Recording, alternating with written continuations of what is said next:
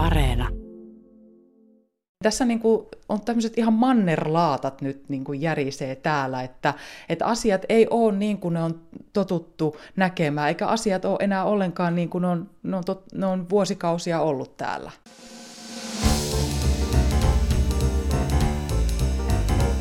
Mistä maailma puhuu jatkaa Euroopan tulevaisuuden ruotimista ja tekee aivan uuden aluevaltauksen. Tätä ette ehkä osanneet odottaa, sillä nyt mennään Ruotsiin. Uudelleiket, mitä kuuluu Ruotsi? Mitä muuta kuin koronaa? Onko kellään itse asiassa mitään käsitystä? Ehkä se olen vain minä, mutta tuntuu, että naapurimaasta ei tähän koronakauteen ole mahtunut oikein muuta kuin valtion epidemiologi Anders Tegnell hurjia tartuntalukuja ja synkkiä uutisia kuolemasta. Tai ainakin täällä Suomessa media on kertonut lähinnä Tegnellin suosiosta, vaikka maata käsittääkseni yhä johtaa pääministeri Stefan Löfven. Mutta onneksi voimme soittaa Tukholmaan ja korjata tilanteen. Nimittäin mä kuulin tuossa juoruja, että Ruotsissa puhutaan nyt jo enemmän yli vuoden päästä järjestettävistä vaaleista kuin yhä jylläävästä koronasta. Ja ennen kuin alatte kuivumaan kasaan näistä vaalipuheista, lupaan, että tässä jaksossa ei puhuta pelkistä puolueista, vaan nykyruotsin sielu avataan pöydälle tutkiskeltavaksi. Ja sekä meistä suomalaisista on ihanaa vähän kaivella Ruotsin likasankoja. Minne Ruotsi on menossa? Siitä meille kertoo Ylen Pohjoismaiden kirjeenvaihtaja Kirsi Heikke. Minä olen Jenny Matikainen. Tämä jakso lähti itse asiassa liikkeelle siitä, kun mun silmään osui Kirsin tekemä uutinen, että jälleen yksi porvaripuolue, itse asiassa jo kolmas, sanoi, että se olisi valmis tekemään jonkunlaista yhteistyötä maahanmuuttovastaisen ruotsidemokraatit puolueen kanssa. Kirsi, miksi tämä on niin merkittävä asia, että jo nyt puolitoista vuotta ennen näitä Ruotsin vaaleja Suomessakin kirjoitetaan tästä uutisia? No sen takia, että ruotsidemokraatit on perinteisesti ollut, tai siis pitkään koko heidän puolueen olemassaolon ajan, ollut sellainen hylkiö, joka on jätetty kaikista pöydistä ulkopuolelle. Ja kun televisiossa on ollut vaikka vaalikeskustelu, niin, niin kaksi muuta porukkaa, kaksi muuta blokkia on ollut kivasti omilla puolillaan ja ryhmissään, mutta sitten yksinäinen puheenjohtaja Jimi Åkesson on ollut siinä keskellä kuin, kuin hylkiönä. Mutta nyt on tapahtumassa isoja asioita ja häntä ollaan ottamassa mukaan. Ja tämä on myös merkittävää siksi, että niin kuin sä luit, liberaalipuolue on lähdössä tekemään heidän kanssa jollakin tavalla yhteistyötä, niin jos sä ajattelet liberaaleja, liberaaleja, liberaaleja, ihmisen vapaus, kaikkien vapaus ja oikeus muokata elämästään omanlaista, mahdollisuus, solidaarisuus, avoimuus ja demokratia ja EU, tällaisia asioita on heidän arvoissa ja näitä asioita liittää, kun taas sitten ruotsidemokraatit, jotka on niiden ihmisten puolue, jotka ajattelee, että monikulttuurisuus ei ole hyvä asia Ruotsille, täytyy vaalia Ruotsia ruotsalaisena ja esimerkiksi turvapaikanhakijoiden pääsy Ruotsiin pitää kokonaan stopata, niin kyllähän tämä kuulostaa siltä, että, että kaksi aikamoista leiriä törmää Ruotsin politiikassa siis kuohuu, voisi sanoa jopa näin. Mutta koska me puhutaan Ruotsin politiikasta aika vähän, niin kertaa ihan nopsaan, että tosiaan sosiaalidemokraatit johtaa pääministeri Stefan Löfven, mutta ketkä siellä nyt tällä hetkellä niin tekee, pitää valtaa kenen kanssa ja ketkä räksyttää vieressä? Se ei ole kauhean edes ihme kuule, että on niinku sekaisin, koska se pakka meni ihan uusiksi viime vaalien jälkeen 2018, kun siihen asti oltiin marssittu aika lailla niinku selkeillä askeleilla. Hallituksessa on tosiaan äh, sosiaalidemokraatit ja sitten ympäristöpuolue, eli he muodostaa vähemmistöhallituksen. Eihän he vois tietenkään hallita, ellei heillä olisi tukipuolueita, jotka äänestää heidän esityksiä ja budjettia sun muuta läpi. Ja yllätys, yllätys, 2018 vaalien jälkeen heitä tuli tukemaan kaksi perinteistä porvaripuoluetta, liberaalit ja keskusta. Eli nämä kaksi irtaantui omista joukoistaan ja tuli heitä tukemaan. Ja oppositiossa on sitten kaikki muut puolueet, kokoomus, kristillisdemokraatit, ruotsidemokraatit ja sitten myös vasemmistopuolue.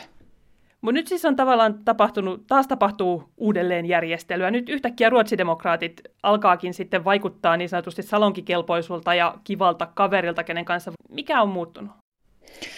No muuttunut oikeastaan se, mikä on muuttunut myös Suomessa ja monissa monissa muissakin maissa, että, että on tullut, on populistipuolue on kasvanut niin isoksi, että ei ole enää semmoista niin kuin kahta selkeää leiriä, mitä on tehty, vaan on tullut kolme yhtä suurta puoluetta. Ja, ja ei voi enää sivuuttaa puoluetta, jonka kannatus lähentelee pariakymmentä prosenttia. Ja tämä on tietysti tapahtunut myös Suomessa.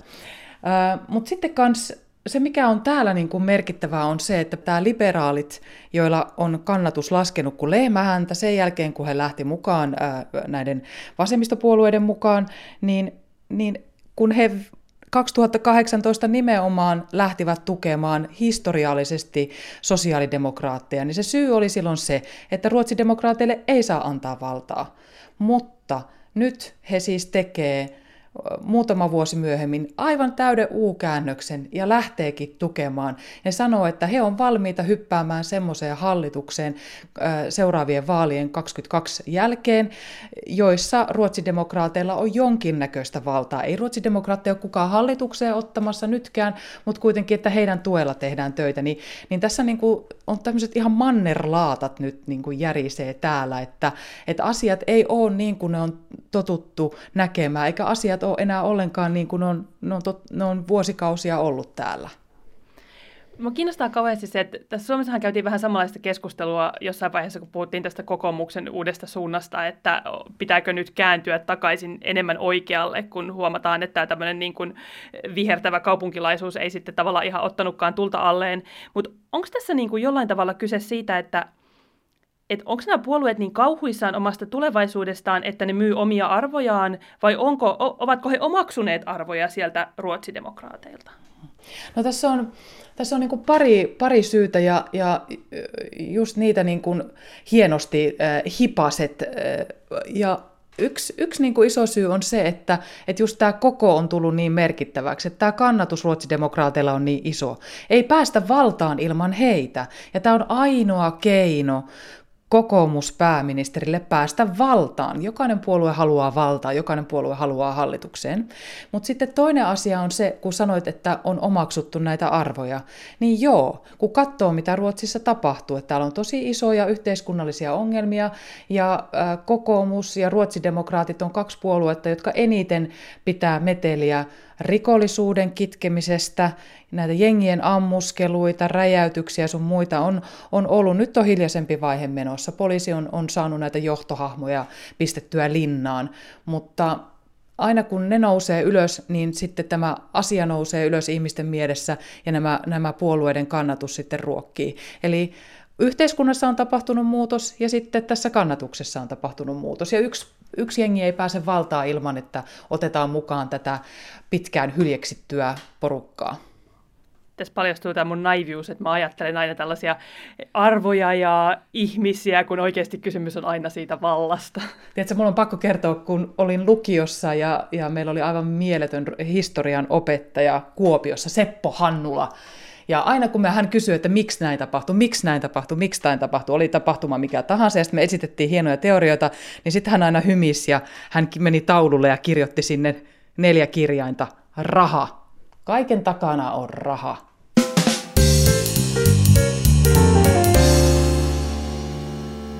Jos siellä nyt jo jauhetaan näistä vaaleista, niin miten siellä tavallaan, niin kuin, mistä sillä puhutaan? Miten Ruotsilla menee? Mitkä on niitä puheenaiheita? Ruotsilla menee tietysti niin kuin Suomellakin menee jossakin asioissa aivan valtava hienosti ja joissakin asioissa sitten menee heikommin. Ja Suomessa varmasti aina kiinnostaa se, kun Ruotsilla menee heikommin, joten ymmärrän hyvin, että, että Suomessa puhuttu, on puhuttu paljon koronasta ja se toinen asia, mikä, mistä Suomessa aina puhutaan, on tämä rikollisuus. Mutta on hyvä muistaa, että Ruotsi on, on iso maa, kansainvälinen maa, täällä on paljon menestystarinoita ihmisistä. Täällä siitäkin huolimatta, että koulussa menee oppimistulokset on sitä, mitä on, niin silti täällä keksitään asioita kuten Spotify ja vaikka, vaikka mitä hienoja, että, että, että jotakin tässä juomavedessä kuitenkin on.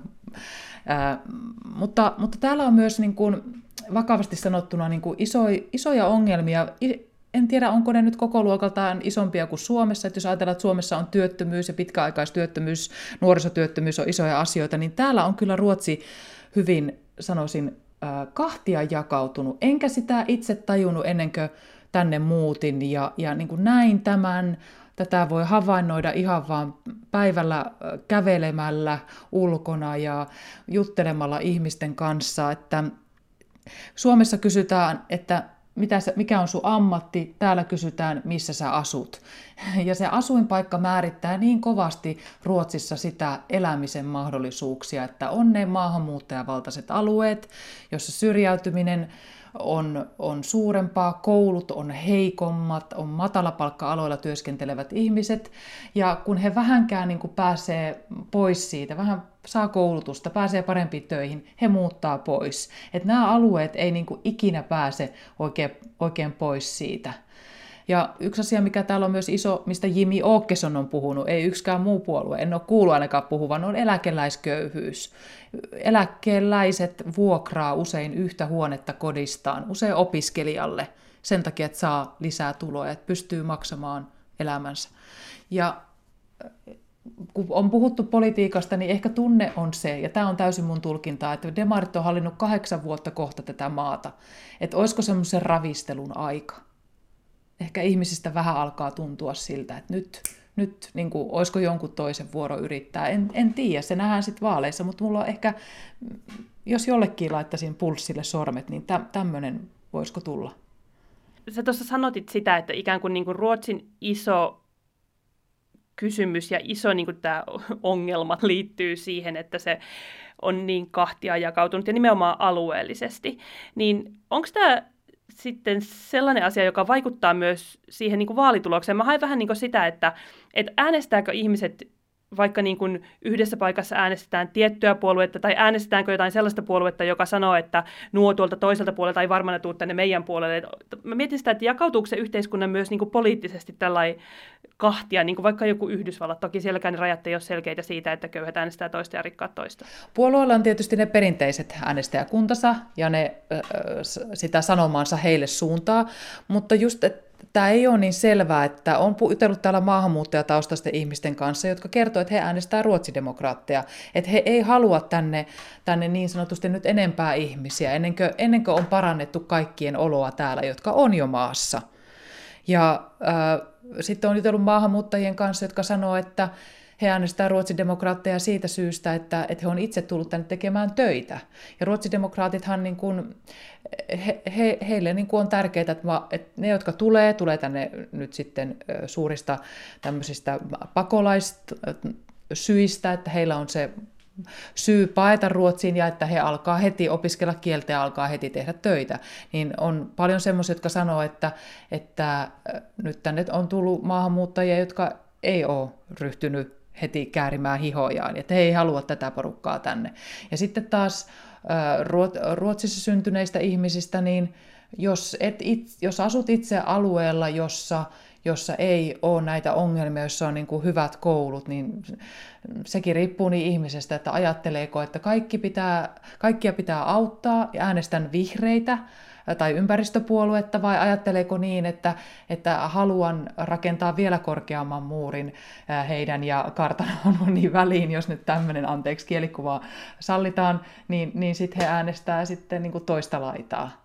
Et, et, että se, se, se on, ei ole niin, niin kuin, rajaviivat ei ole selkeitä. Mennään sitten siihen, miksi nyt kaikki lähtevät hiipimään kohti Jimmy Åkessonia ja Ruotsin demokraattipuoluetta. Mi- miksi heidän kannatuksensa on tällä hetkellä niin kovaa, että ikään kuin nyt on se hetki, jolloin on lopulta pakko, pakko sanoa, että no kyllä me ehkä sittenkin voitaisiin teidän kanssa jotain puuhata? Se on, sepä se. Miksi heidän kannatus kasvaa? Heidän kannatus kasvaa varmasti sen takia, ja nyt kun sanon näin, niin ruotsidemokraattien kannatus ei ole nyt pandemian aikana kasvanut, kuten se kasvo 2019 syksyllä ennen pandemiaa. Silloinhan he käväs suosituimpana puolueena, mutta sitten tuli pandemia ja sitten tuli niin kuin sosiaalidemokraateille nousua. Ihan niin kuin muuallakin on nähty, että sitten äh, pääministerit ja hallitus nousee. Mutta Ruotsilla on isoja yhteiskunnallisia ongelmia suomalaiset, jos Suomessa uutisoidaan paljon korona, niin sitten uutisoidaan Suomessa ihan samalla tavalla myös rikollisuus ja räjähdykset ja kysytään, että ei kai vaan meille tule tuommoista kehitystä. Ja, ja siitä on kysymys, että, että minkäännäköistä tilastoa tästä asiasta ei ole, enkä ole nähnyt sitä jotakin niin kuin tutkimuksia on jossakin vaiheessa tehty, mutta, mutta tiedossa on se, että hirveän suuri riski on maahanmuuttajilla ja varsinkin vastikään maahan tulleilla ajautua rikollisuuteen. Heidän niin kuin elämänsä ei ole mitenkään kauhean herkkua täällä, ja sitten kun tulee rikollisjengi, joka tarjoaa sitten paremmasta toivon vaikka nuorelle, niin siihen on hirveän helppo tarttua näin. Niissä on mukana myös jengeissä niin kuin Ruotsissa syntyneitä, mutta, mutta yhtä kaikki. Niin äh, ruotsidemokraatit joka tapauksessa niin kuin on, tämä on se heidän niin kuin ykkösaihe, että maahanmuuton täytyy, siihen täytyy saada väliaikainen stoppi, että nämä ihmisten täytyy saada integroitua tähän maahan, jotka täällä on, enempää ei saisi ottaa, Ruotsi on pilalla, tämmöiset niin kuin sitten aina kun tulee uutisia ammuskelusta, tai sitten vajaa vuosi sitten 12-vuotias lapsi kuoli ohilaukaukseen, ja näitä 15-vuotiaita kuolleita on, niin, niin kyllähän nämä niin kuin järkyttää täällä niin kuin todella syvästi. Sitten kun tulee puolue, joka sanoo, että, että, että näistä, täl, näin ja näin kun tehdään, niin tämä saadaan pysäytettyä, niin, niin, niin kyllä se eh, ihminen, ihminen niin kuin sit alkaa ajatella, että näin se varmaan on. Kun taas sitten esimerkiksi, ja kokoomus myös pitää tätä asiaa esillä, kun taas sitten on, on toisia puolueita, jotka ajattelee, että, että, että, että että ei, niin kuin näin yksi, ei ole yksinkertaisia ratkaisuja eikä helppoja ratkaisuja vaikeisiin kysymyksiin. Ja, ja meidän täytyy pystyä parantamaan koulua ja meidän täytyy pystyä parantamaan sitä ja tätä, niin, niin, niin, niin tämmöiset pehmeät keinot versus sitten tämmöinen kova puhe, niin sitä tietää, että ihmiset, ihmiset uskoo sitten usein tätä suoraa puhetta onhan siinä myös semmoinen varmaan niin kuin ratkaisujen aikajännekysymys, että on paljon helpompi ottaa sellainen ratkaisu, joka tuntuu, että se voitaisiin laittaa voimaan nyt ja heti, kun taas semmoinen, että ruvetaan korjaamaan kouluja, ruvetaan korjaamaan ää, sitä, miten nuoria autetaan, kun ne taas niin kuin kuka tahansa pystyy näkemään, että niiden tuloksia voidaan ehkä niittää sitten vasta niin kuin kymmenen vuoden päästä korkeintaan. Hmm. Se on just näin, just näin. Mulla on kauheasti tämmöisiä kysymyksiä, joissa mä ihmettelen, että mitä siellä Ruotsissa oikein tapahtuu, mutta kun eikö Ruotsilla mene kuitenkin taloudellisesti aika hyvin? Kun Suomessa puhutaan paljon tästä, että Helsinki ottaa tai antaa nyt kouluille rahaa ja väitellään siitä, että voi, onko tämä raha nyt ollut se, mikä tarvittaisi, että voitaisiin asioita korjata. Ja varmasti, kuten Seppo meille opetti, niin se onkin sitä. Mutta eikö ruotsalaiset sitten osaa laittaa sitä rahaa oikeaan paikkaan, jotta he voisivat korjata heidän yhteiskuntansa, joka on pahasti rikki? Ruotsissa on rahaa. Ruotsilla menee taloudellisesti paljon paremmin kuin Suomella, se on ihan selvä. Täällä on 40 prosenttia se suhde bruttokansantuotteesta, mikä on velkaa, kun Suomella se huitelee jossain ihan, ihan ties missä, nyt en viimeistä lukua olekaan tarkistanut. Näin on. Mutta Ruotsilla on myös semmoinen sääntö, joka on tehty 90-luvulla se, sen laman jälkeen, että, että jokaisesta budjetista pitäisi pystyä tekemään ää, ylijäämäinen. Eli rahaa pitäisi jäädä vähän säästön, että ei voi niin kuin velkaantua, että koko ajan ei voi velaksi elää. Ja mikä on nyt osoittautunut tässä kriisissä ihan loistavaksi. Täällä valtiovarainministeri sanoo puheenvuorosta toiseen, että laareissa on rahaa, että laarit on kyllä täynnä, että, että tämän takia me on säästetty, että meillä on nyt varaa tehdä näitä toimia. Ja sehän on, se on niin kuin ihan uskomatonta kuultavaa niin kuin suomalaisiin korviin. Kyllä, mutta että et, et silleen, että raha ratkaisisi varmaan joitakin ongelmia, esimerkiksi kouluihin, joka on iso ongelma täällä. Täällä kaikki puhuu aina, että ihanaa teillä Suomessa on loistava koulu ja voi, että teillä on, niin on tosi hienot tulokset ja opettajia on paljon, kun täällä opettaja ammatti edes kiinnosta. Että ehkä tähän niin voisi ajatella, että pitäisi jotakin tehdä. Mutta sitten se on taas niin kuin alueiden asia, että pitäisi syytää sieltä rahaa ja näin poispäin. Että, ja, ja ho, ykköskysymys äänestäjille on sairaanhoito. Ja sairaanhoidossa taas on hirveä henkilökuntapula. Että ei sitäkään niin kuin tosta noin vaan tajota. Se on vuosia asia, vaikka poliisit on myös toinen. Tämä hallitus on luvannut ö, tuhansia uusia henkilöitä poliisivoimiin töihin, mutta ei niitäkään tajota. Pitää käydä ensin se koulutus. Että ei se niin helppoa ole, vaikka olisi rahaa. Ei varmasti. En, en haluaisi olla ruotsalainen poliitikko, enkä oikeastaan minkään muun maalainen poliitikko. Mutta silti, silti kysyn edelleen sitä, että jos tässä vaiheessa nyt näiden puolueiden kannatus hiipuu, ketkä on nyt ollut tämän, tätä hallitusta tukemassa, ja he on sitten sillä että okei, no entäs jos niin kuin käännytäänkin nyt tähän toiseen suuntaan, mutta tarjoaako sitten puolueet ikään kuin ratkaisuja näihin itse ongelmiin? Puhutaanko siitä, että onko se ongelma nimenomaan vaan se, että me nyt vaihdetaan niitä kavereita, kenen kanssa me leikitään? Asiat on vaikeita ja, ja ne vaatisi ihan niin kuin Suomessakin tämmöisiä niin kuin hallitusten, miten sitä sanotaankaan, vaalikausien yli meneviä päätöksiä. Eli sitä, että nyt vaikka Suomessa päätettäisiin, että ei kun tämä asia hoidetaan tällä tavalla vuoteen 2040 saakka, niin silloin siihen tulisi pitkäjänteisyyttä eikä olisi tämmöistä projektia projektien päälle. Ja tätä samaa täällä kanssa kaivattaisiin, mutta eihän sitä voi saada, kun täällä ollaan niin, kuin niin jakautuneita myös politiikassa, että, että me tehdään näin, että, että, ei ole niin kuin, ei ole semmoista, niin kuin, vaikka on tunnistetaan ohjelmat, kaikki sanoo, että koulussa on, koulu ratkaisisi monta asiaa, rikollisuuden ja kansan kahtia jakautumisen ja elintaso ja, ja sun, sun mitä ongelmia, mutta silti ei pysty tekemään semmoista, että näin nostetaan Ruotsin koulu 2035 mennessä hyvin.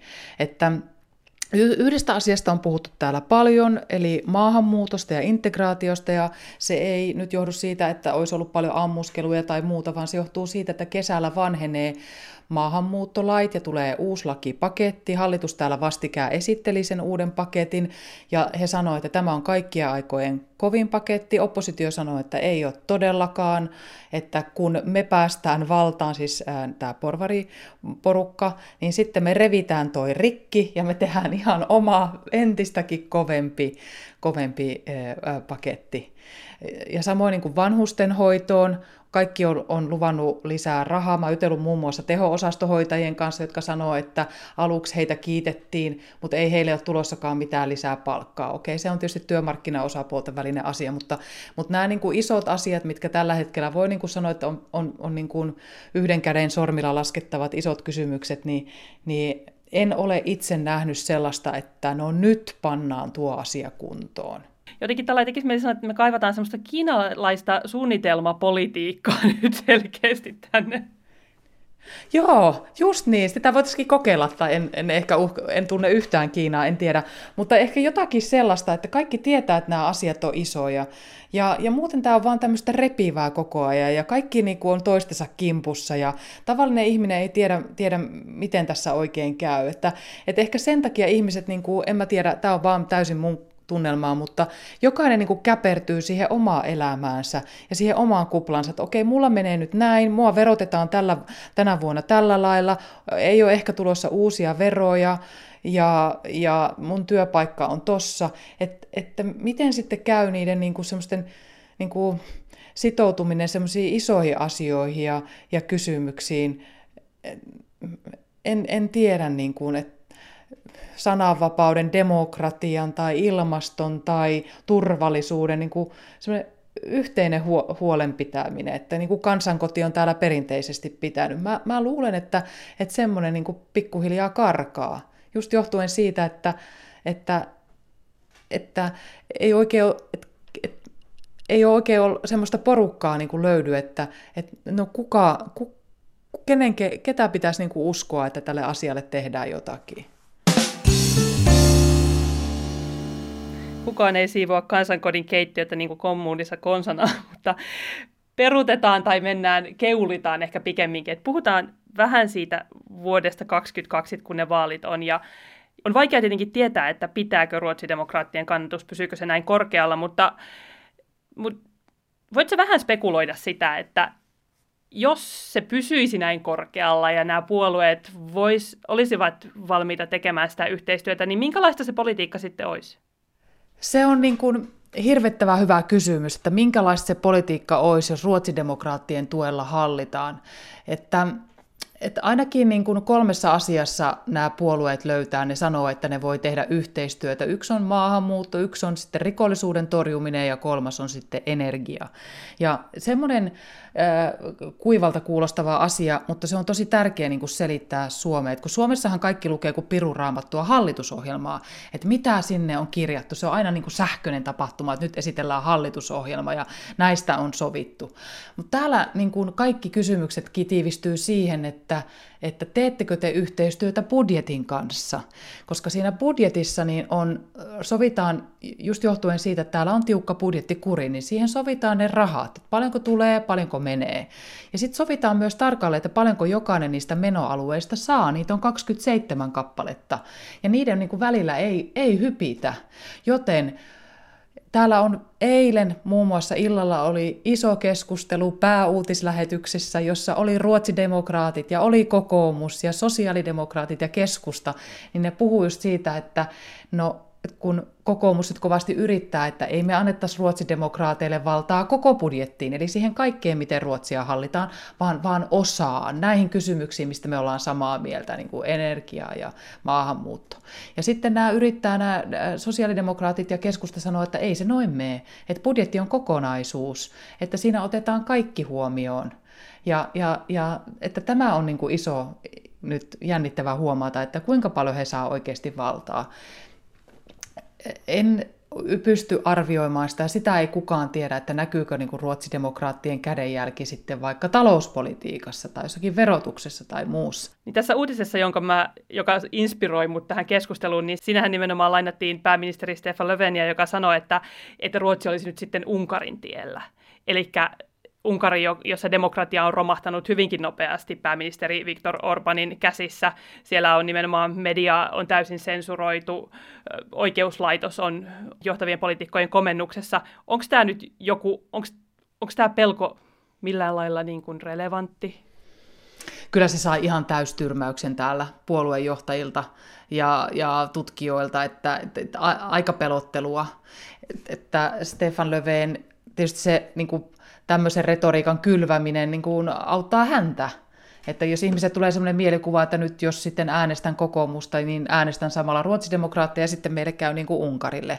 Että ei niin kuin esimerkiksi tätä oikeuslaitosta, niin hirveän vaikea on kuvitella, että näin kävisi. Mutta mitä sitten tulee sananvapauteen, kulttuuriin, ilmaisunvapauteen, kaikkeen näihin, niin, niin siitä on kyllä jo jonkinnäköisiä merkkejä kyllä nähty, että, että esimerkiksi kuntapolitiikassa, missä ruotsidemokraatit on, on ollut vahvoja, niin he on, on vastustanut tällaisia hyvin niin kuin radikaaleja taidehankintoja, että pitäisi olla taiteen ja kulttuurin sellaista hyvin perinteistä kansallisromanttista ruotsi Ruotsia ihannoivaa ja kirjastoja he esitti, että sinne ei saisi tota, mennä kuin Ruotsin kansalaiset. Esimerkiksi minä en saisi käyttää kirjastoa, koska en ole Ruotsin kansalainen, mutta he korjasivat sitä ja muutti sitä siihen muotoon, että kirjastot eivät olisi paperittomille, vaan vain heille, jotka maksavat verot Ruotsiin ja, ja tukevat tällä tavalla kirjastopalveluita.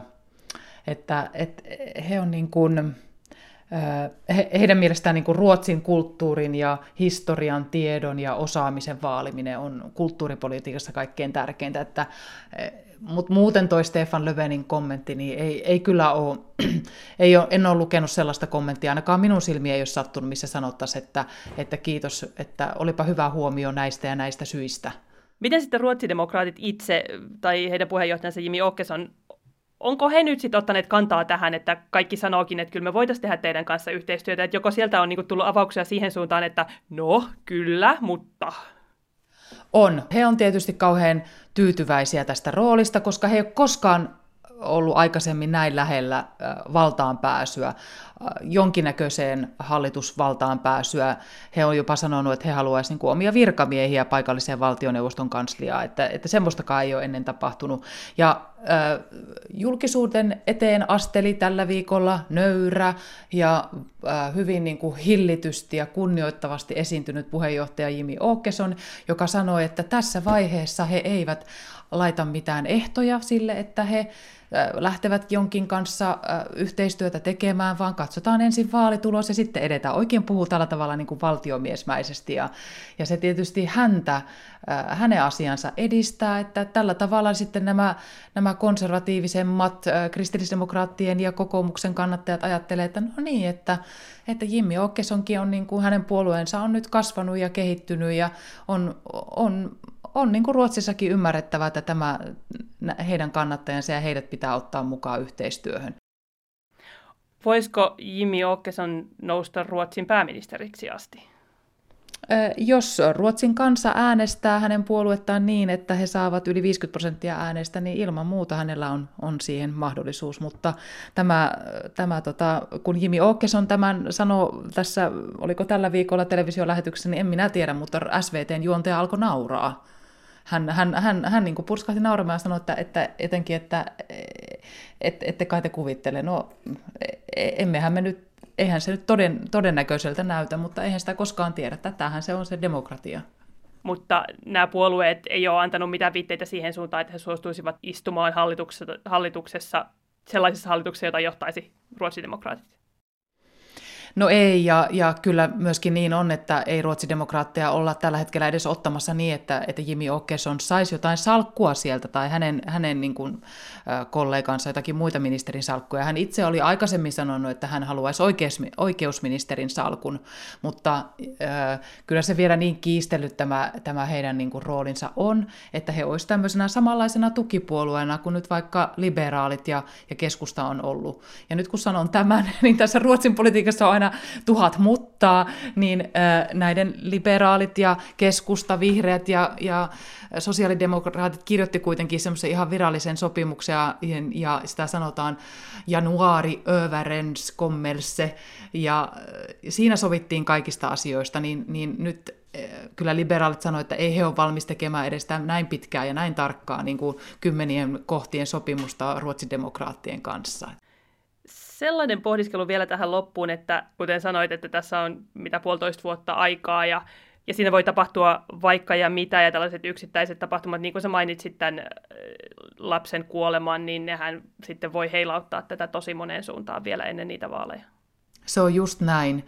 Se on just näin, että et, et nyt on tosiaankin menossa sellainen vaihe tässä, tässä rikollisuudessa, että kaikkialla muualla paitsi Tukholmassa ammuskelut on vähentynyt ja poliisi on pystynyt. Täällä ollut isoja oikeudenkäyntejä. Ja okei, okay, tämä aihe on pinnalla, ja sekin aina kun aihe on pinnalla, niin se auttaa sitä puoluetta, jota, joka, jolle se on ydinkysymys. M- mutta sitten ja, ja sosiaalidemokraateille nimenomaan on iso kysymys sitten sairaanhoito, ja heillä on niin kuin sitä kannatusta, että he, ruotsalaiset kokee, että he hoitaa sen parhaiten. Mutta jos pandemia väistyy, sairaanhoito jää taka-alalle, niin kuin nyt on jo vanhustenhoidon tärkeys äänestäjille olevana kysymyksenä on vähentynyt, niin niin kyllä, niin kun, ja jos rikollisuus nousee, niin totta kai se edistää. Mutta kun tämä maailma on just tämmöistä, että ei voi koskaan tietää, mitä tapahtuu. Voi olla, että vuoden kuluttua puhutaankin jostakin ihan uudesta kriisistä, toivottavasti ei, tai, tai jostakin muusta, että tämä on tää, tää, tämmöistä tämä elämä on. nähtäväksi jää, kuten meillä on tapana nämä podcastit lopettaa. Me ehditään puhua tästä asiasta vaikka vielä uudestaan ennen näitä vaaleja, mutta kiitos Kirsi. Tämä oli hieno päivitys minun ja toivottavasti myös monien kuuntelijoiden ruotsitietämyksen.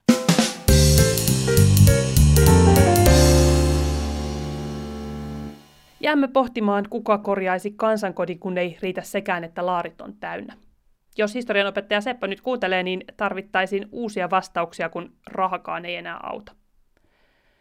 Ehkä Seppo myhäilee, ken tietää, jossain lienee vastaus, jos ja ehkäpä kenties kuka tietää, nähtäväksi jää. Juupa juu, mistä maailma puhuu on nyt spekuleerannut ja valistuneesti arvailut, miltä Eurooppa näyttää muutamien vaalien jälkeen. Kiitos kun kuuntelitte. Saa vinkata, jos joku asia maailmassa painaa mieltä tai vaikka aiheuttaa riemun kiljahduksia näin kevään koitettua. Minä olen Jenny Matikainen ja maailma puhuu kauttani taas ensi kuussa.